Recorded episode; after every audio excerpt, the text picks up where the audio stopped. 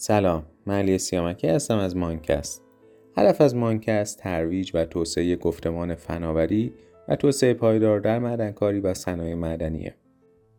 در هر اپیزود از مانکست ما به یکی از مهمترین فناوری های روز دنیای معدنکاری یا مباحث مرتبط با توسعه پایدار و چالش هایی که شرکت ها و صنایع معدنی باهاش روبرو هستن می‌پردازیم. یکی از داغترین بحث های روز دنیای معدنکاری بحث فناوری های دیجیتال و دیجیتالیزیشن هست اینکه چطور شرکت های مدنی می‌تونن از این فناوری ها استفاده بکنن تا بتونن عملیاتشون رو با بازدهی بیشتر، سود بیشتر و هزینه کمتر ادامه بدن. اینترنت اشیا که برمیگرده به پایش اطلاعات عملیاتی و یا وضعیت سیستم ها در عملیات یکی از مهمترین فناوری های دیجیتاله. اینترنت اشیا معمولا تمرکزش روی سنسورهای سخته ولی استفاده از سنسورهای نرم هم می‌تونه اطلاعات بیشتری واسه معدنکارا و مهندسا فراهم بکنه. در این اپیزود از ماینکست دکتر محسن یحیایی استاد دانشگاه کوینزلند در مورد سنسورهای نرم، تفاوت اونها با سنسورهای سخت، چالش هایی که سنسورهای نرم دارن و مزایای این سنسورها صحبت می‌کنه. دکتر یحیایی در مورد کاربرد سنسورهای نرم در کارخانه فراوری و به خصوص آسیاها صحبت می‌کنند و از تجارب خودشون توی استرالیا در بکارگیری از سنسورهای نرم صحبت خواهند کرد. در اپیزودهای آتی ماینکست تصمیم داریم با مصاحبه با متخصصین و مدیران حوزه صنایع معدنی به ابعاد مختلف به کارگیری فناوری در صنایع معدنی بپردازیم. برای اینکه با ما در ارتباط باشین می‌تونید به ایمیل mindcast@imimo.co ایمیل بدید و یا صفحات مجازی ما با عنوانهای ماینکست یا پایش معدن هوشمند را در تلگرام، لینکدین و اینستاگرام دنبال کنید و برای ما پیام بگذارید. امیدوارم از این اپیزود لذت ببرید.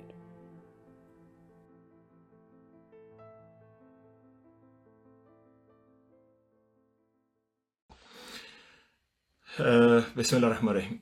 این جلسه ممنون که اول از همه تشریف آوردید. این جلسه ما بحثمون رو در مورد حسگرای نرم می‌خوایم ادامه بدیم. یه بحثی رو ما توی گروه معاین متاس شروع کردیم در مورد حسگرای نرم و قرارمون برای این شد که توی این گروه این موضوع رو دوباره ادامه بدیم.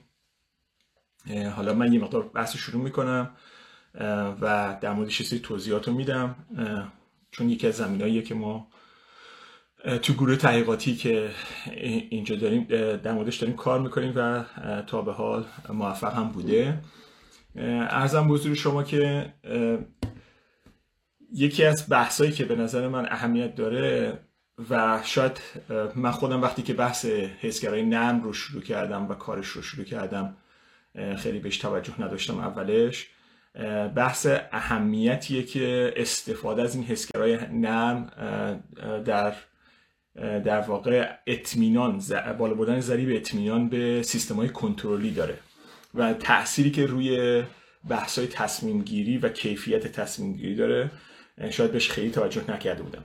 حالا اگه یه خورده برگردم به عقبتر یه نکته که خیلی مهمه اینه که این بحث حسگرای نرم حالا به انگلیسی سافت سنسورز که بهش میگن بحثیه که خب سابقه زیادی داره. یعنی اینطوری نیست که یه چیز جدیدی باشه و ما تازه استفاده کرده باشیم این حرفا. از قبل وجود داشته توی صنایع مختلف ازش استفاده می‌کنن با عنوانهای مختلف. و حالا دیشب من داشتم دوباره یه نگاهی می‌کردم. یکی از نکات جالبی که وجود داره اینه که این تقریبا هر کسی دوباره مثل بعضی در واقع عبارت هایی که استفاده میشه هر کسی تقریبا چیزهای مختلفی رو به عنوان حس کردن یا سافت سنسور به کار بردن خب. یعنی یکی از اون لغتاییه که هر کسی هر دلش خواسته استفاده می‌کنه و به نظر منم یه تعریف مشخص هم نداره که ما بگیم حتما این تعریفی که من میگم درسته. ولی خب یه چیزی که با عنوان مختلف استفاده میشه مثل همون بحث digital mine و digitalization و نمی‌دونم industry 4.0 و digital twin که خیلی دیگه یعنی در واقع شروعش در آوردن تقریبا هر کسی هر چیزی پیدا می‌کنه digital twin digital twin بهش میگه. منتها این حسگری نرم تقریبا می‌تونم بگم که استفادهش بجاست ولی گسترش بزرگه. و انواع و اقسام مختلفی داره کاربردهای مختلفی داره. من حالا یه مقدار در موردش صحبت می‌کنم به طور کلی ولی می‌خوام توجهمو بزنم بیشتر روی این بحث اطمینان و کیفیت تصمیم گیری که در موردش بیشتر صحبت می‌کنیم. خب ببینین یکی از نکاتی که خیلی اهمیت پیدا کرده اینه که این بحث حسگرای نرم رو شاید اهمیتش همونطور که گفتم از قبل وجود داشته و خیلی هم استفاده شده تو صنایع مختلف هم استفاده میشه ولی اهمیتش به دلیل اینکه اهمیت کنترل اتوماتیک زیاد شد زیادتر شده تو این سالهای اخیر به خصوص در بحث معدنی. و اینکه ما فشار زیادی داریم که سیستم های کنترل اتوماتیک باید به خوبی کار بکنن و بتونن در واقع بحث کیفیت محصولات کاهش هزینه عملیاتی و پاسخگویی به مسائل محیط زیست و فشارهای اجتماعی رو رعایت بکنن. یعنی کمک کنن که الزامات شما ببینیم. باعث شده که در واقع به سیستم های کنترلی نیاز بیشتری بشه. و خب در اینجا این بحث پیش میاد که اگه شما می‌خواید سیستم های کنترل اتوماتیک استفاده کنین نیاز به اندازه گیری و اطلاعات و داده دارید و در نتیجه اطلاعاتی که قابل اطمینان باشن و کیفیت خوبی داشته باشن اهمیت پیدا می‌کنه. و به نظر من اینه که در واقع اینجا هستش که بحث حسگرای نرم وارد میشه. چون ما خب حسگرای سخت یا سنسورهای معمول رو که تقریبا در سند استفاده می‌کردیم. ولی به دلایل متعددی که حالا من یه مدت در بیشتر صحبت می‌کنم استفاده از حسگرای نرم هم مورد توجه هستش. خب حسگرای سخت و همه دوستان به خوبی باشون آشنا هستن دیگه. ما می‌دونیم که حسگرای سخت یه سری اجزایی دارن. مهمترین روش که استفاده می‌کنن اینه که یه پارامتر یا یه در واقع اندازهگیر رو با استفاده از تغییرات فیزیکی که در یکی از قسمت های این سنسور سخت اتفاق میفته با در واقع با اون تغییر که به صورت متناسب هست با تغییرات اون پارامتر مورد اندازه‌گیری. تبدیل می‌کنن به پالس الکتریکی و ازش در واقع اندازه‌گیری رو انجام میدن. حالا مثلا حسگر فشار اگه نگاه کنین که یکی از حسگرهایی که خیلی معمول هست شما یه دیافراگم رو دارین که با توجه به تغییر فشار حالا مایع یا هوا تغییر شکل میده و این دیافراگما روشون یه سری استرینگیجا نصب شده که با تغییر شکل دیافراگم تغییر شکل میدن و در جریان الکتریکی که ازشون عبور می‌کنه. در واقع تغییر می‌کنه. و در نتیجه شما تغییر فشار رو تبدیل کردی به یه جریان الکتریکی تغییر در جریان الکتریکی و بعد با استفاده از اون می‌تونی اندازه گیری بکنی حسگرای نرم تقریبا شیوه کارشون حالا عنوانی که بهشون میگن در واقع نرم افزار هستن دیگه. یعنی شما یه سیستم سخت افزاری نداری حسگرت هیچ سخت افزاری نداره. اگرچه که برای محاسبات هنوز وابسته است به اطلاعاتی که از بعضی حسگرهای سخت به دست میاد و همینطور در واقع ممکنه از منابع دیگه هم اطلاع به دست میاد حالا من در مورد در واقع حسگر نرمی که ما حدود دو سالی هست که داریم به سند ارائه می‌کنیم بحث اندازه‌گیری پرشدگی آسیا هست نش توضیح میدم که بعضی ورودی ها ممکنه که از حسگرها هم نباشه ممکن از اطلاعات دیگه ای باشه. ولی به حال اینا سافتور یا نرم افزار هستن. و عملا ممکنه یک یا چند تا اندازه گیری که از کارخونه میاد رو به علاوه ترکیبی از اطلاعات دیگه که از جاهای دیگه میاد رو در حالا چه مدل ریاضی چه مدلایی که به روش های پیشرفته مثل مثلا هوش مصنوعی درست شده باشه رو ترکیب می‌کنن. و بعد یه سری اندازه گیری هایی رو که شما در واقع اندازه گیری نمی‌تونی کنی به طور مستقیم یا به دلایل مختلفی امکانش نیست رو به شما اطلاعاتش رو میدن. و من حالا توی بحث کنترل فرایند وقتی نگاه می‌کردم به اینا با عنوان انگلیسی state observer میگن یا در واقع مشاهدهگر حالت هم بهشون میگن. یعنی حالا اصطلاح soft sensor که استفاده می‌کنیم اگر این موقع state observers هم دیدین با این عنوان هم افراد ازش استفاده می‌کنن. حالا به چه دلیلی soft sensor یا حسگری نرم عملا استفاده میشه. ببینید یکی از نکاتی که وجود داره اینه که بعضی از پارامترها عملا امکان اندازگی مستقیمشون وجود نداره. و حالا مثلا مثل پرشدگی آسیا که ما روش تمرکز کردیم تا چند سال اخیر حالا الان یه سری حسگرها هم در واقع حسگرهای سخت هم توسعه داده شده که روی بدنه آسیا میشینه و اندازه گیری می‌کنه. البته نه به مستقیم بلکه در واقع حدس می‌زنه. ولی به دلیل مشکلاتی که وجود داره یا شرایطی که وجود داره امکان اندازه‌گیری بعضی اند... پارامتر وجود نداره مثل این پرشدگی آسیا. بعضی از اندازه‌گیری ها با تاخیر انجام میشه. یعنی شما وقتی اندازه‌گیری انجام می‌دید تا نتیجه به دست بیاد ممکنه طول بکشه. مثل بعضی از ایار سنجی که داره اتفاق میفته خب شما در واقع توی جریان معمول باید نمونه بیاد وارد دستگاه سنج بشه اندازه‌گیری برای یه مدت بازه انجام بشه و بعد اطلاعات وارد بشه. خب اینا یه تأخیرایی داره که اگه شما بخواید وارد سیستم کنترلشون بکنین بسیار کار سختیه یعنی باید این تأخیرات در نظر قرار بدیم یا مثلا به دلیل محدودیت های فیزیکی مثلا شما وقتی که توناژ باسکولتون از محل خوراک دهندتون فاصله داشته باشه شما وقتی توناژ تغییر میدین با تاخیر در واقع اون تغییر رو خواهید دید تا زمانی که مواد برسه. خب این تاخیرها خودش توی سیستم کنترل دچار در واقع مشکل ساز هست. بعضی از اندازه‌گیری اصلا آفلاین هست. مثلا شما اگه ببینید خیلی از کارخونه ها سرریز سیکلون رو دستگاه آنلاین اندازه‌گیری ندارن. در نتیجه به صورت نمونه های کامپوزیت شیفتی یا مثلا ساعتی می‌گیرن و بعد آخر آزمایشگاه اندازه‌گیری می‌کنن و دانه بندی رو میدن. یا بعضی از عیارسنجی های جریان که با استفاده از کنترل کیفی انجام میشه اینا معمولا آفلاین هست. خب اگر این اطلاعات به صورت آنلاین در اختیار باشه و به صورت لحظه‌ای در اختیار باشه بسیار مناسب خواهد بود.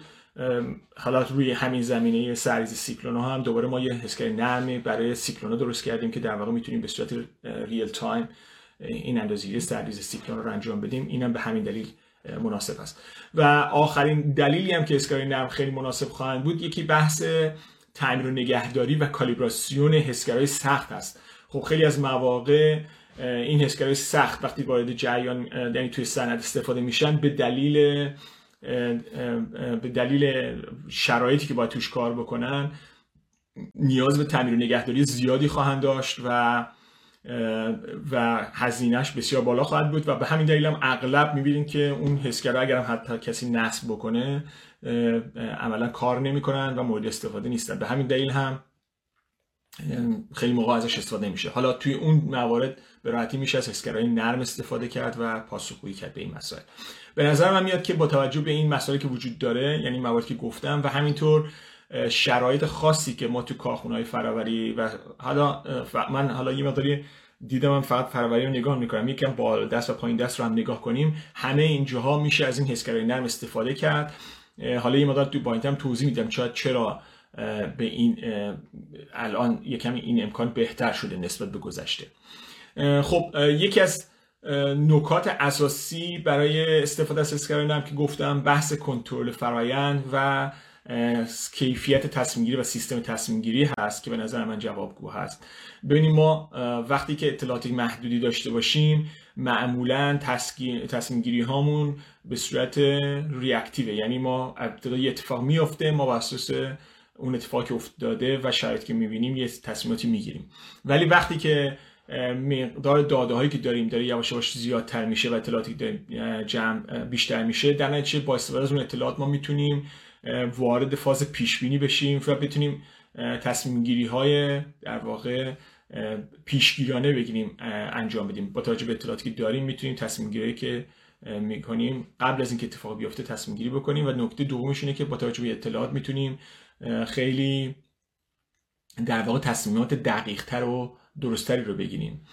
یه نکته دیگه هم که حالا شاید استفاده از این حسگری نرم رو در واقع بیشتر مورد قبول قرار میده اینه که ما الان اگه کارخونه رو نگاه کنین یا تجهیزات رو نگاه کنین میزان اطلاعات و داده هایی که از تجهیزات داریم می‌گیریم بسیار زیادتر شده دیگه. حالا من اسمش گذاشتم اراف یا دوره انفجار اطلاعات. خب ما حجم اطلاعاتی که داریم بسیار بسیار در واقع زیاد شده. تقریبا بیشتر تجهیزات دارن در حد چندین ترابایت دیتا تا تولید می‌کنن یا معادن ما در واقع.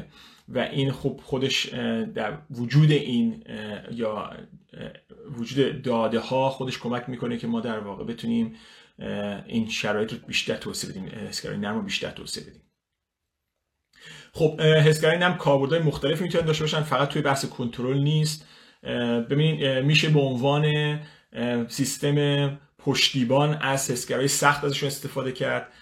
تو, خوب، تو بحث کارخونه های مواد غذایی و مواد شیمیایی این کار به شدت رواج داره و ازش استفاده می‌کنن. شما وقتی که حسگرای نرم داشته باشی اگر حتی می‌خوام بگم که یکی از نکاتش هم همینه که شما لزوما حسگرای نرم و جایی که حسگرای سخت نداری استفاده نمی‌کنی. ممکن حسگرای نرم و جایی استفاده کنی که حسگرای سخت هم وجود داره و عملا می‌تونه به عنوان یه بکاپ استفاده بشه یا پشتیبان. که اگر اتفاقی برای حسگر سخت میفته شما حسگر نرم می‌تونن با استفاده از از جاهای دیگه یا منابع دیگه در واقع اون اطلاعاتی که حسگر سخت به شما می‌داده رو هم تعمین بکنن. یه نکته دیگرش هم بحث تشخیص خطا یا عدم کالیبراسیون سیستم هست. یعنی شما وقتی که از حسگرهای نرم استفاده می‌کنین وقتی که به صورت موازی هستش با حسگرهای سخت به شما کمک می‌کنه که وقتی که اطلاعاتی که از حسگر سخت داره میاد ایراد داره یا عدم کالیبراسیون وجود داره رو تشخیص بده. همینطور ورودی های حسگر نرم اگه ایراد داشته باشه با مقایسه بین این دوتا میشه ازش استفاده کرد. حالا اصطلاح انگلیسیش هم sensor fusion استفاده میشه یعنی اینکه شما در واقع یه سری اطلاعات اضافی رو داری تامین می‌کنی. خب اولا استفاده حسگر نرم هزینه زیاد بالایی هم نداره و شاید این یکی از بهترین گزینه هاست و بعد با کنترل کردن اطلاعاتی که از منابع مختلف داره میاد چه حسگرای سخت و چه حسگرای نرم عملا چک می‌کنی که کیفیت این اطلاعات چی هست. حالا بحثی که من در مورد اطمینان و قابلیت اطمینان روی سیستم های اتوماسیون دارم همینجا مطرح میشه که ما می‌تونیم از این حسگرای نرم استفاده کنیم برای در, در, در, در واقع کنترل کیفیت اطلاعات که به دست میاریم یا اندازه‌گیری که داریم انجام میدیم. و این یکی از موارد دیگه هست. یعنی شما از اسکرین نرم تنها فقط برای اندازه‌گیری های معمول اندازه‌گیری و ارائه اطلاعات به سیستم کنترل یا مثلا برای سیستم تصمیم گیری نمی‌خواد نمی‌تونید لازم نیست که حتما فقط برای اون استفاده کنین. بلکه اگر به عنوان سیستم موازی برای اندازه‌گیری های دیگه توی کارخونه استفاده بکنین می‌تونید ازش برای تعیین کیفیت اطلاعات و همینطور میزان اطمینان به اطلاعاتی که داره حسگرای نرم اندازه‌گیری می‌کنه هم استفاده بکنیم. خب حسگرای نرم روش های مختلفی افراد برایشون استفاده کردن برای توسعهشون. حالا روش مورد علاقه من بیشتر روش های مدل سازی ریاضی هست. حالا همش مدل سازی ریاضی حالا به اصطلاحی که من دارم میگم مدل سازی ریاضی که در واقع بر مبنای مدل های پدید شناختی یا نیم پدید شناختی و یا مدل های تجربی هست. یعنی بیشتر بر اساس بر اون اساس توسعه میدیم ما مدل هامونو ولی روش های مثل مثلا روش هایی که بر اساس داده ها هستن روش های آماری بر داده یا روش های هوش مصنوعی یا استفاده از شبکه عصبی مصنوعی. و یه سری کارا هم دیدم که بعضی اومده بودن سری ابتکاراتی زده بودن مثلا ترکیب کرده بودن روش ها رو روش فازیلاجیک رو با شبکه عصبی ترکیب کرده بودن یا مثلا فازیلاجیک رو با روش های مدل ترکیب کرده بودن که یکی دو تا کار دیدم که جالب بودن. اینا هم هست. به حال از این روش ها هم استفاده می‌کنن. ارزم بزرگ شما که این موارد رو هم می‌تونین در واقع روش هایی روش هستن که مد نظر هستن برای توسعهشون. روش مورد علاقه من روش های ریاضی همونطور که گفتم به دلیل اینکه بر مبنای دانشی هستش که ما از فرایند داریم و وجود این حس و چون در واقع شما یه سریشون بر مبنای تقریبا فیزیک اون فرایند هست قابلیت در واقع یا گستره که این مدل ها کار می‌کنن خیلی بازتره توسعهشون هم بسیار راحت چون نیازی به داده های اولیه ندارن تا در واقع نیاز دارن ولی نیازشون به شدتی که اون روش های معمول داد بر داده هست نیستش. خب اینا رو هم اینا رو هم پس در واقع توسعهش دست اینا رو هم مد نظر بدین انواع حالا در واقع روش مدل ریاضی که مد نظر هست بعضیشون خب خیلی ساده است. حالا مثلا مثالش هم می‌خوام بگم همین فشار رو شما با یه رابطه ساده ریاضی و اطلاعاتی که از بعضی از اندازه‌گیری داریم می‌تونید در واقع اندازه‌گیری بکنید بعضی مدلایی که بر مبنای مدل ریاضی هستن ممکنه که مدل نیاز به چندین ورودی داشته باشه از جاهای مختلف تا بتونه اندازه محاسبات انجام بده. و حالا پالت پیشرفته ترش که مثلا این مدلایی که ما توسعه داریم هست اینه که شما چندین اندازه گیری رو و چندین مدل رو با همدیگه باید استفاده کنید تا بتونید اون اطلاعاتی که مد نظرت هست رو توسعه بدی. حالا می‌تونی میگم می‌تونی توی های پیچیدگی های مختلفی بره. ولی نکات اساسی اینه که تقریبا تمام اسکرای نرم چه اونایی که بر روش های ریاضی هستن چه اونایی که بر روش های دیگه هستن اینا همشون اولین کاری که مهمه باید انجام بشه اینه که شما باید در واقع داده وارد بشه به این سیستم چون همشون بر مبنای داده هستن. پس شما یه سری اتصال به یه سری حسگرها یا داده های ورودی دارین. حالا لزوما حتما حالا توصیه میدم. از حسگرها هم نیست ممکن است منابع اطلاعاتی دیگه هم نیاز باشه که ما اطلاعات رو بگیریم. پس اینا اولین اولین عامل هستن. بعد که داده وارد میشه شما مطمئنا خب همه اندازه گیری و داده ها یه سری در واقع نویز داره. باید این تمیز کردن داده حذف کردن نویز ها رو انجام بدین. یه نکته دیگهش مهمش بحث زمان نمونه برداری ها هست یا sampling time چون داده هایی که شما از منابع مختلف دارین می‌گیرین اینا در واقع فرکانس نمونه برداری که لازم دارید با توجه به اون نیازی که مدل شما داره ممکنه فرق داشته باشه. حالا اینم باز دوباره توی بحث اون مدلی که برای پیش بینی پرشدگی آسیا هست بهتون توضیح میدم یه مقدار. و بعد نهایتا اون اطلاعات وارد بخش مدل سازی میشه. حالا چه مدل شبکه عصبی باشه چه مدل فازیلاجیک باشه و چه مدل ریاضی باشه این اطلاعات وارد اون مدل میشه و شما اندازه‌گیری انجام میدین.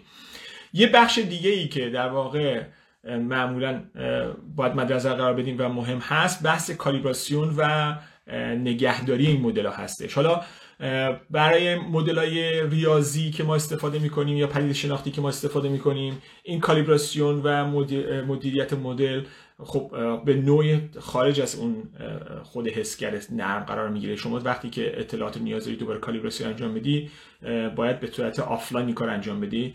ولی مثلا مدل مثل مدل که برنامه شبکه عصبی هستن شما چون خودشون وقتی پیش رو انجام میدن هر دفعه می‌تونن از همون پیش ها هم استفاده کنن برای یادگیری دوباره به نوعی داخل خود حسگر هست. یعنی شما وقتی که پیش انجام دادی بعد از اندازه‌گیری یا اطلاعاتی که وارد میشه به عنوان اطلاعات صحیح می‌تونی دوباره خود سیستم رو بازآموزی بکنی. خب برای توسعهشون هم اگه بخوام به سیستماتیک پیش بریم شما یه بحث جمعآوری داده دارین. یه نکته دیگهش اینه که شما روش یا اون مدل هایی که لازم داری رو باید معین بکنی که چه مدل هایی رو لازم داری برای این اندازه گیری چه چیزهایی رو باید توسعه بدی.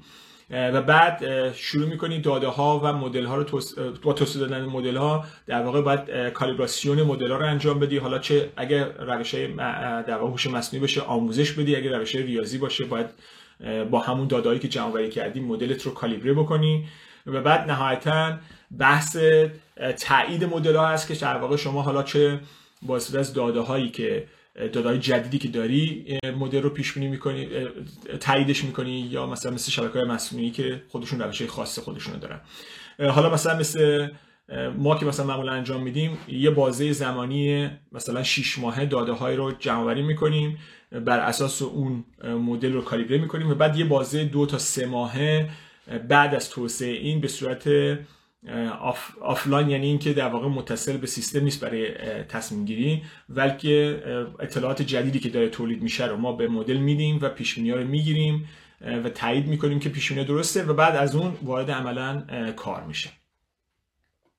خب من می‌خوام بگم که یکی وجود این مدل ها به خصوص برای بحث کنترل یه مزیت بسیار بزرگه به دلیل اینکه شما توسعهشون و استفادهشون هزینه بسیار کمی داره. حالا دوباره میگم همه اینا رو دارم ارجاع میدم به بحث اون مدل نرم پرشوریگی آسیا. در موردش توضیح خواهم داد. یه مقداری بیشتر. که چرا این اتفاق میفته. ببینید وقتی که شما یه نرم افزار دارین که در واقع از اندازه‌گیری های مختلف داره به شما یه سری اطلاعات رو میده خب هزینه بسیار ناچیزی داره به غیر از توسعهش و نگهداری معمولش. هزینهاش اصلا قابل مقایسه با اسکرای سخت نیست. در نتیجه این رو اجازه میده که ما از این حسگرها در جاهای مختلف استفاده بکنیم. یعنی حجم محدودیتی به لحاظ اینکه ما چه تعداد از اینا رو می‌خوایم استفاده بکنیم نداره. در نتیجه خب دوستانی که هستن می‌دونن وقتی که ما توی سیستم کنترل اطلاعات یا اندازه‌گیری های بیشتری داشته باشیم در واقع به ما کمک می‌کنه که دید بهتری از فرآیند داشته باشیم. حالا در واقع شما می‌تونین حجم اطلاعات بسیار زیادی رو از فرآیند داشته باشین که به شما کمک می‌کنه که استفاده بکنید دوم این نکتهش اینه که خب به دلیل اینکه این حسگر نرم رو میشه به صورت موازی با حسگرهای سخت استفاده کرد به ما کمک می‌کنه که میزان اطمینان به داده هایی که از حسگرهای سخت میاد رو در واقع بالا ببریم. و این یکی از نکاتی که برای من خیلی اهمیت داره. یعنی من اول شاید خیلی اولی که وارد این قضیه حسگرهای نرم شدم خیلی به این توجه نمی‌کردم و بعد متوجه شدم که اهمیت این شاید خیلی بیشتر از اون بهبودهای فرایندی هستش که ما داریم میاریم. یعنی اطمینان به اطلاعات خیلی بهتر از یا مهمتره برای فرایندات تا اون بهبودی که ما میاریم برای فرایند. ببینید اینجا نکتهش مهمش اینه. شما وقتی تو سیستم های کنترلی معمول دارین از حسگر استفاده می‌کنین اغلب اتفاق میفته که برای مدت طولانی سیستم و اپراتورها متوجه ایرادی که در اندازه گیری هست نمیشن. ممکنه که حسگر از کالیبراسیون خارج شده باشه یا دچار مشکل شده باشه و اطلاعات اشتباهی داره می‌خونه.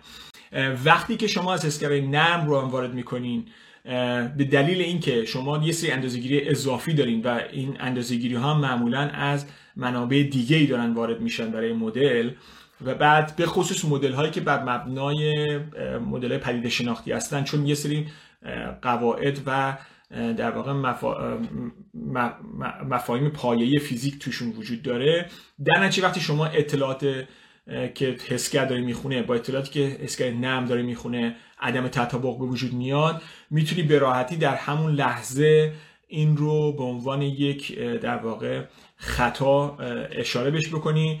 و نکته مهمش هم همینه که شما به صورت لحظه ای می‌تونی اگر ایرادی وجود داشته باشه رو اینو بیاری بالا. و در این اطمینان در اپراتور وجود میاد که اگر خطایی تو اندازه وجود داشته باشه در لحظه میشه تشخیصش داد. وقتی که ما شما تنها روی حسگر سخت هستی خب حسگر حسگر سخت یه دستگاه فیزیکیه یه اندازه‌گیری می‌کنه به شما یه عددی میده و اپراتور ممکنه مدتی طول بکشه تا متوجه بشه که این عدد اشتباه بوده. مثلا وقتی یه چیزی خط در واقع دچار مشکل بشه اون موقع تازه متوجه میشه که مثلا این اندازه‌گیری خراب بوده یا حسگر از کالیبراسیون خارج شده. ولی وقتی ما حسگر نرم رو هم میاریم وارد می‌کنیم این کمک می‌کنه که ما بتونیم سریع خطا رو تشخیص بدیم. حالا اینکه میگم حسگر نرم می‌تونی کار انجام بده به این معنی نیست که فقط حسگر نرم می‌تونی کار بکنه شما می‌تونین در واقع ریداندنسی یا اندازه‌گیری اضافی داشته باشین. ممکنه شما از چند تا منبع با استفاده از چندین حسگر سخت اندازه‌گیری های مختلفی انجام بدین و بعد این رو استفاده بکنین برای اینکه حسگرا رو چک بکنین. ولی به دلیل اینکه اضافه کردن سخت افزار هزینه زیادی داره خب خیلی جا ترجیح یعنی علاقه من نیستن که این کار انجام بدن. ولی وقتی شما حسگر نرم رو میاری که هزینه کمی داره این قابلیت بیشتر میشه.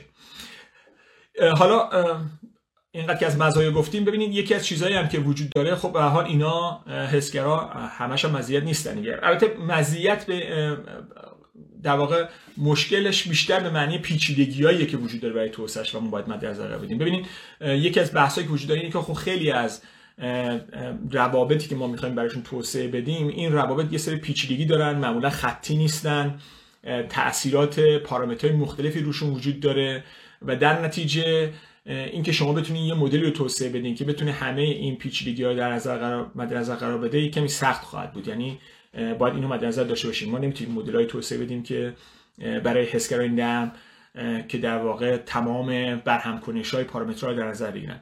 و شاید یکی از این یونیک بودن روشی که ما داریم پیش می‌بریم همینه که حسگرای نرمی که با توسعه میدیم عمدتا بسیار ساده است اجزای ساده از فرآیند داریم توش نگاه می‌کنیم که این پیچیدگی رو حذف بکنیم.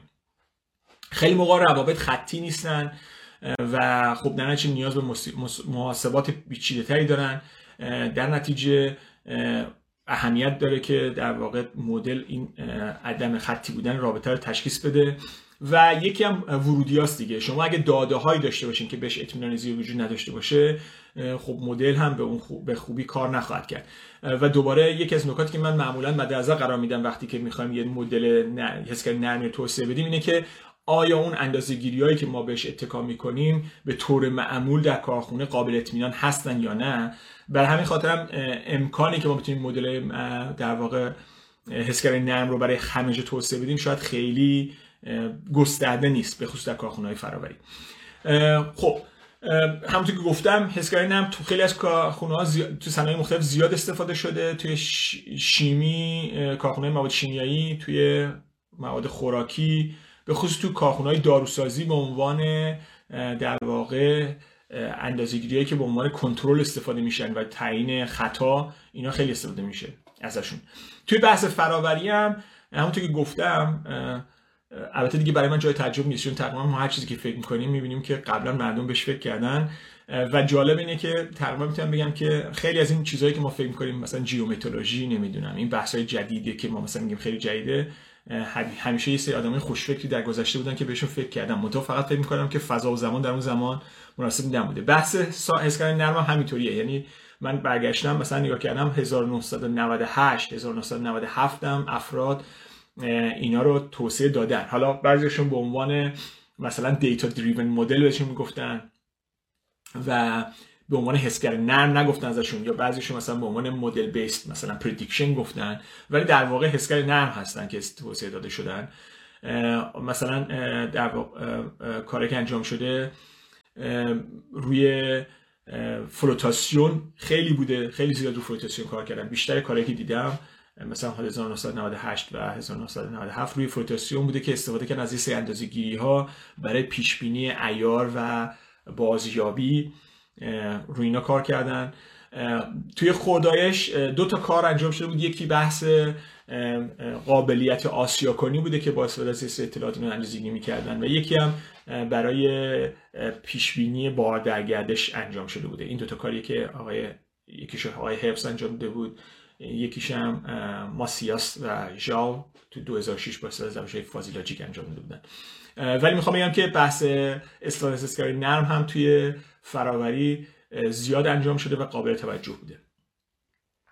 حالا بریم سراغ این بحثی که من توضیح دادم. یه مقداری این بحث رو بازتر می‌خوام بکنم با مثال حسگر نرمی که ما توصیه دادیم به عنوان پیشبینی پرشدگی آسیا. که من توضیح بدم و فکر می‌کنم شاید یک سری مفاهیم پایه‌ای که گفتم بیشتر باز بکنه. ببینید یکی از نکاتی که من حالا چون من یه مقدار کارم از وقتی که بودن ده سال قبل که شروع کردم اینجا توی کی مارسی در واقع وابسته به آسیا ها بود و اینا. حالا میگم تو پروژه دکترام هم چون بحث آسیا بود اینا داری به اون ارتباط داشت. خب آسیای نیمه خودچکن برای من خیلی در واقع تجهیزاتی هستن که مورد توجه بودن و روشون زیاد کار کردم. و یکی از نکاتی که متوجه شدم بحث پایداری پایداری این آسیا در نحوه رهبریشونه خب من تقریبا حالا سعادت اینو داشتم که یا شانس اینو داشتم که توی کارخونه‌های مختلف دنیا رفتم. و نکته که مشاهده می‌کردم تقریبا همه‌شون مشترک بود این بود که چقدر بد این آسیاها راهبری میشن و چقدر پایداری این آسیا خیلی پایین. حالا شواهدی هم دارم که چطور میشه این آسیا رو پایدار راهبری کرد. و اگه دقت بکنیم بهش میشه به راحتی پایدارشون کرد. تقریبا دستگاه خیلی روباست و پایداری هستن خودشون. ولی به دلیل اینکه ما خیلی خوب کنترلشون نمی‌کنیم عملا توی کارخونه های دنیا خیلی پایدار کار نمی‌کنن. و یکی از هایی که خیلی برای من جالب بود و به نظر اومد که مهمه بحث اینه که ما چقدر گلوله داخل آسیا داریم و چقدر مواد داخل آسیا داریم. خب اغلب افراد یه به خصوص اپراتور بر مبنای تجربه که دارن یه حدسی از این مقدار مواد داخل آسیا و مقدار گلوله داخل آسیا دارن و برای اون مبنا تصمیم گیری می‌کنن که مثلا آقا چقدر باید توناژ خوراکیمون باشه؟ آیا گلوله اضافه بکنیم؟ آیا گلوله اضافه نکنیم؟ این مقدار مواد داخل آسیا در طول زمان تغییر خواهد کرد. ببین شما مبنای مونیتورینگ تو این دیگه. یا حالا آسیای جدید اغلبشون لودسل دارن که در واقع آسیا روی لودسله و شما وزن آسیا رو داری. ولی خب در گذشته اغلبشون بر اساس فشار روغنی که توی ترانیون ورودی و خروجی هست در واقع به عنوان تخمینی از وزن می‌گرفتن.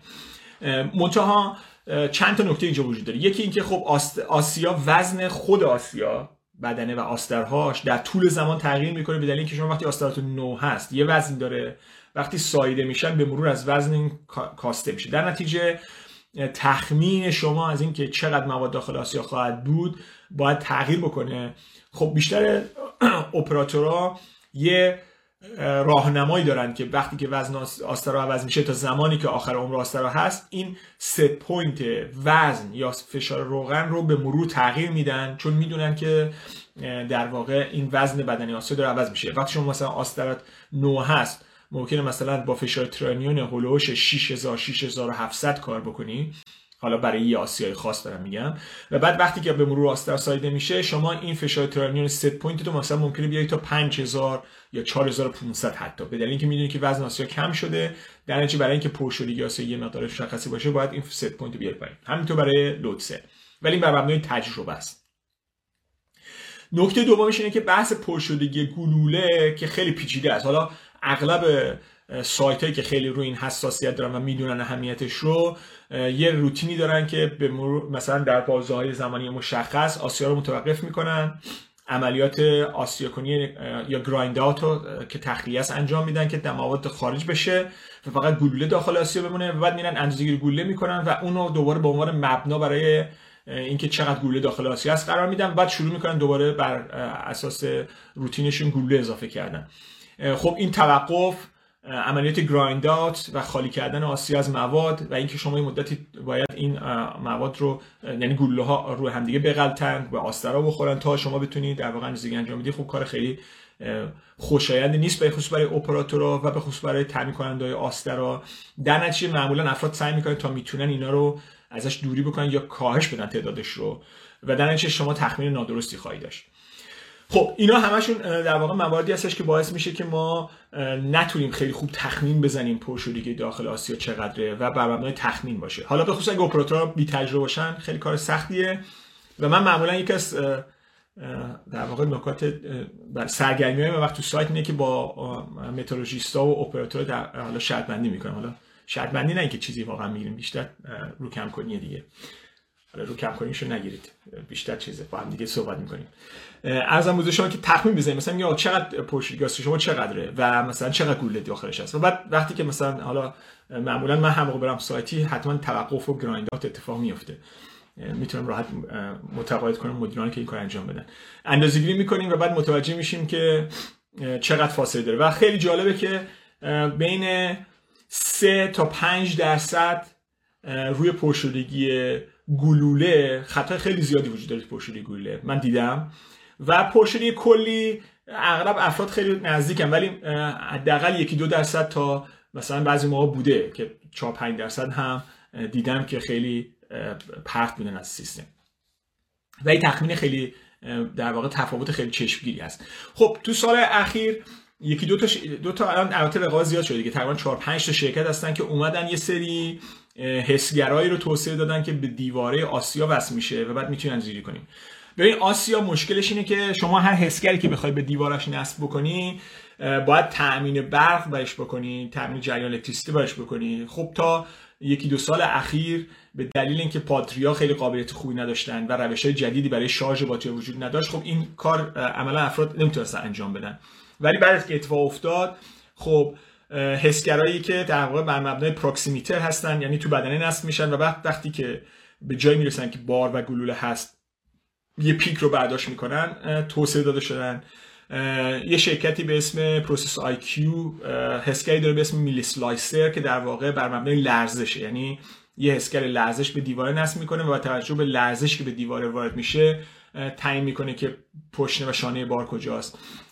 دوباره شرکت اوتوتک یه میلسنس رو داره که در واقع یکی از پین های یا پیچ هایی که به آسترا رو قفل می‌کنه در واقع یه پیچ ابزاربندی شده است که میره داخل آستر و بعد بر مبنای ضرباتی که در واقع یا فشاری که آستر می‌گیره در واقع استرنگیج های داخل این پیچ تحریک میشن و شما می‌فهمی که مثلا آستر وارد بار شده یا از بار خارج شده. خب همه اینا حالا روشاشون برای شارژ کردن مثلا میلسنس که اوتوتک داره به روش کانداکتیویتی یه در واقع ترسکار شارژر به نزدیک دیواره آستر هست. وقتی که سنسور از کنارش رد میشه به روش کانداکتیویتی شارژ می‌کنه باتریشو میلسنس باتریای در واقع به خود یه جعبه تامین با نیرو داره که باتری داره و, و بعد شما در واقع بر اساس تو تمرین نگهداری یا باتری عوض می‌کنید با باتری شارژ شده و چون باتری الان دیگه عمرای طولانی تری دارن اینا مثلا بین 6 ماه اینا کار می‌کنن به راحتی. ولی همه این سنسورها در واقع اطلاعاتش رو به صورت وایرلس با پالس میفرستن به سیستم. منتها یکی از نکات اساسی که اینا دارن دوباره ایراداشون اینه که خب یه حسگر سخت باز اضافه کنید تامین نگهداریش هست آسیا باید متوقف بشه این تجهیز باید نصب بشه. نکته دومش اینه که همه اینها بر این مبنا هستن که یه لرزش یا مثلا فشار یا در واقع اینطور موارد رو تبدیل می‌کنن به موقعیت شانه و پاشنه بار و به شما یه اطلاعاتی از پرشدگی آسیا میدن. هیچ کدومشون نمی‌تونن به شما پرشدگی کلی گلوله بگن. و همشون هم نیاز به کالیبراسیون دارن به دلیل اینکه دوباره چون از دیواره اندازه‌گیری می‌کنن سایه شاسترها روی میزان اندازه‌گیری رو تاثیر داره.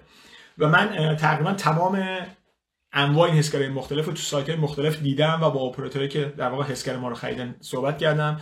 همشون بزرگترین ایراده که می‌گیرن همینه که در واقع نمی‌تونن از این حسگرها اطلاعات دقیق که می‌خوان بگیرن و, و نیاز به کالیبراسیون هم داره و اغلب بعد از یکی دو ماه عملا از مدار خارج میشه. خب هزینه بسیار بالایی هم دارن. تقریبا بین 250 تا 350 هزار دلار نصب حسگرا و خود اسکران هزینه داره. بعد اغلب این شرکت های روش بسیار جالبی هم دارن. حالا اینجا چون هیچ از اون شرکت نیستم می‌تونم خیلی خوب اینو بگم. یه کلاه بزرگی سر سایت ها میزن برای اینکه عملا به شما میگن که حسکر چقدر مثلا میگه آقا 350 هزار دلار یا 200 هزار دلار. طرف میخرتش و بعد وقتی که اسکر می‌گیره به شما چی میده؟ فقط یه سری سیگنال به شما میده. بعد میگه خب حالا من از این چجوری می‌تونم بفهمم که پرشولیگاسه چقدر میگه؟ خب نه حالا اون باید بری یه پلتفرم از ما بخری که بر مبنای حالا هوش مصنوعی یا مثلا یه روشی فلانه اون به شما موقعیت نشون میده. حالا اون چقدر اون دیگه حسگر نرم دیگه نمیفروشن. الان اینا یه مقداری زرنگ شدن. اونم به عنوان در واقع باید اشتراک سالیانه بخری. یعنی business model ش اینطوریه. حالا شما عملا یه حسگری خریدی و یه اشتراک سالیانه باید بدی تا بتونی در واقع اطلاعات اون حسگر رو بررسی کنی و این جاییه که بیشتر شرکت های معدنی ناراضی شدن و عملا استفاده ازش رو متوقف کردن. و جایی که خب ما خیلی خوب شانس آوردیم چون حسگر ما دیگه می‌خرن. این حالا میگم همه این موارد باعث این شد که ما به این سمت بریم که خب اگه ما بخوایم این اندازه گیری رو انجام بدیم به چه شکلی میشه انجام داد؟ و اینجا بود که ما بحث مدل های توانکشی چون مثلا مدل توانکشی توی جی کی مارسی توسعه داده شده آقای استیو مورل توسعه داده بود. خب یکی از های بسیار پایدار و خیلی خوبه برای پیش بینی توانکشی آسیا جای تویی که در واقع بیشتر طراحای آسیا وقتی طراحی می‌کنن حتما از این مدل هم استفاده می‌کنن برای اینکه کنترل بکنن که آیا در واقع پیش یا طراحیشون درسته یا نه. ما دیدیم که خب این گزینه خوبیه. به علاوه این که اند توان کشی آسیا یکی از پارامترهایی که بسیار برای همه اهمیت داره و اندازه‌گیری دقیق روش انجام میشه. فشار ترانیون هم همینطور. و اگه لودسل باشه حالا کالیبره نیست ولی اغلب معمولا تو از هر تبعیض آستری کالیبراسیون هم انجام میدن. در نتیجه ما اون پارامترهایی هم که به عنوان ورودی لازم داشتیم پارامترهایی هستن که اغلب قابل اطمینان هستن. و مدل توانکشی ما هم مدل قابل اطمینانیه. در نتیجه ما اومدیم از اینا استفاده کردیم. و این دو تا منبع اطلاعاتی در نتیجه ما می‌تونیم به راحتی با ترکیبشون هم پرشدگی کلی آسیا و هم پرشدگی گلوله رو به دست بیاریم. و در نتیجه می‌تونیم به راحتی با از اندازه‌گیری موجود بدون نیاز به اضافه کردن هیچ سخت افزاری و با از مدل پیش بینی بکنیم که چقدر مواد داخل آسیا هست به علاوه اینکه چقدر گلوله داخل آسیا هست حالا ما یه کاری که دیگه که کردیم اینه که خب اغلب تو دنیا اگه شما نگاه کنید آسیاها الان دیگه تقریبا معموله. من هیچ سایتی حالا ندیدم که حالا ایران استثناء که اینا اسکن سه داخل آسیا رو به صورت روتین انجام نده. الان اغلب سایت ها وقتی که آسیاهاشون رو دارن خب شرکت ها اول متسو تو تک در واقع این کار انجام می‌داد. حالا دیگه شرکت زیادیشون الان دیگه اغلب سایت خودشون زرنگ شدن. دیگه خودشون اسکن می‌خرن اسکن می‌خرن و اسکن می‌کنن. شما داخل آسیا اسکن سه می‌کنین سایش آستر رو هم اطلاعاتش دارید و ما در واقع معمولا اطلاعات سایش آستر رو که معمولا یک بار یا دو بار در طول عمر آستر اندازه‌گیری شده رو می‌گیریم. واسه از اون مدلای سایش آستر رو هم توسعه میدیم که می‌تونیم در واقع فشار ترانیون یا لودسل رو کالیبره بکنیم با تغییر وزن آستر و این به ما کمک می‌کنه که بدونیم چقدر در واقع وزن آسیا عوض شده. که بتونیم اطلاعات فشار ترانیون و لودسل رو هم کالیبره بکنیم. این حس, و این اطلاعاتی که گفتم اون اطلاعاتی که گفتم از اندازه مستقیم نیست. مثلا شما در واقع اطلاعات تعمیر و نگهداری رو هم به نوعی وارد کردید توی حس نرم برای کالیبره کردن سیستمت. یا مثلا اطلاعات اضافه شدن گلوله اطلاعاتی که ما نیاز داریم برای اینکه برای اینکه بتونیم تخمین گلوله مقدار گلوله رو درست انجام بدیم از اون میزان گلوله که اضافه شده در طول هر شیفت استفاده می‌کنیم برای پیش بینی تخمین اولیه‌مون. در نتیجه تخمین پشتی کلی و گلوله‌مون رو خیلی بهتر می‌کنه. خب این اطلاعاتی که به صورت آفلاین داره وارد حسگر نرم میشه. اطلاعات آنلاینش در واقع توان‌کشی فشار trunnion یا در واقع عدد load cell هستش. بعد مثلا میزان توناژی که در طول از تعویض آستر به بعد در واقع توناژی که وارد آسیا شده یکی از اطلاعاتی که وارد میشه در اینکه شما می‌دونی که عمر آستر چقدر بوده و می‌تونی سایش آستر رو تخمین بزنی. خب وقتی ما این بحث آستر رو وارد کردیم چون طرح آستر رو هم می‌دونستیم و مبنای کاری که من قبل انجام دادم روی مسیر حرکت بار با استفاده از طرح آستر خب بر مبنای کار آقای مارکون پاول بود. عملا ما تراجکتوری یا مسیر حرکت بار رو هم بنیدیم حالا اپراتور نه تنها می‌دونه که چقدر پرشده کلی و پرشده گلوله هست بلکه می‌دونه مسیر حرکت بار هم به چه صورت هست. حالا اگر میکروفون داشته باشن ما میکروفون رو هم میاریم به عنوان در واقع همون سنسور فیوژنه کنار این پیش می‌ذاریم. جایی که شدت صدا میره بالا و ما پیش هم می‌کنیم که داره به, به دیواره می‌خوره. خب با هم دیگه همسان هستن در چه می‌تونیم اطمینان کنیم. و اپراتور از این داره استفاده می‌کنه. خب این چه کمکی کرده؟ من تقریبا الان البته لیستمون داره خیلی بزرگ میشه دیگه. ما تقریبا نزدیک 9 تا سایت تو جای مختلف دنیا اینو نصب کردیم. امسال از اول سال تا الان تقریبا چهار تا دیگه اضافه شدن یعنی ما تقریبا الان 13 تا اپریشن واقع دارن از این استفاده می‌کنن دور دنیا. و دو تا هم در حال در واقع تصمیم گیری هستن که ما داریم شروع می‌کنیم. هفته گذشته من دو تا سایت رو در واقع شروع کردیم کارش رو. خب من دو نفر رو گذاشتم به طور خاص فقط روی این کار می‌کنم. متو برای ما حسنش اینه که دادایی که داریم میاد ما روز به روز داریم این مدل رو بهتر می‌کنیم. خب اینا دلایل زیادی داشته که این کار انجام دادن. خب یکی از اساسی ترین منفعت هایی که من دیدم توش اینه که چون به صورت ریل تایم عدده به شما میده. در واقع من مقایسه کردم قبل و بعد این رو برای بازی طولانی. آسیا بسیار پایدارتر داره کار می‌کنه به لحاظ توناژ. و چون پایداری پرشدگی آسیا بالاست خب تونستن بین 5 تا 7 درصد تقریبا توناژ رو ببرن بالا. تو بازهای زمانی مختلف. خب سختی آسیا خیلی فرق داره. اپراتورها با هم متفاوت هستن ولی تو این بازه تغییر کرده. یکی از منفعت های دیگه ای که جالبه توی یکی از توی شیلی اینا خب بعد از هر تعویض آستری اپراتور خیلی با احتیاط آسیا راهبری می‌کنه به دلیل اینکه تا دستش بیاد که آقا وزن چقدره مسیر حرکت بار چقدره و کجا داره ضربه می‌زنه خب عملا خیلی آروم زمان ramp up یا بالا بردن توناژ هستش. و ما تونستیم که وقتی اینا نصب کردیم چون دید بهتری داشتن حالا این چیزی که خود سایت برای من فرستاد سه روز زمانی که رسیدن بعد اکثر توناژ در واقع کمتر کوتاهتر شده یعنی زمان ramp up time شون کوتاهتر شده. خب اینم یه منفعت بسیار بالایی داره.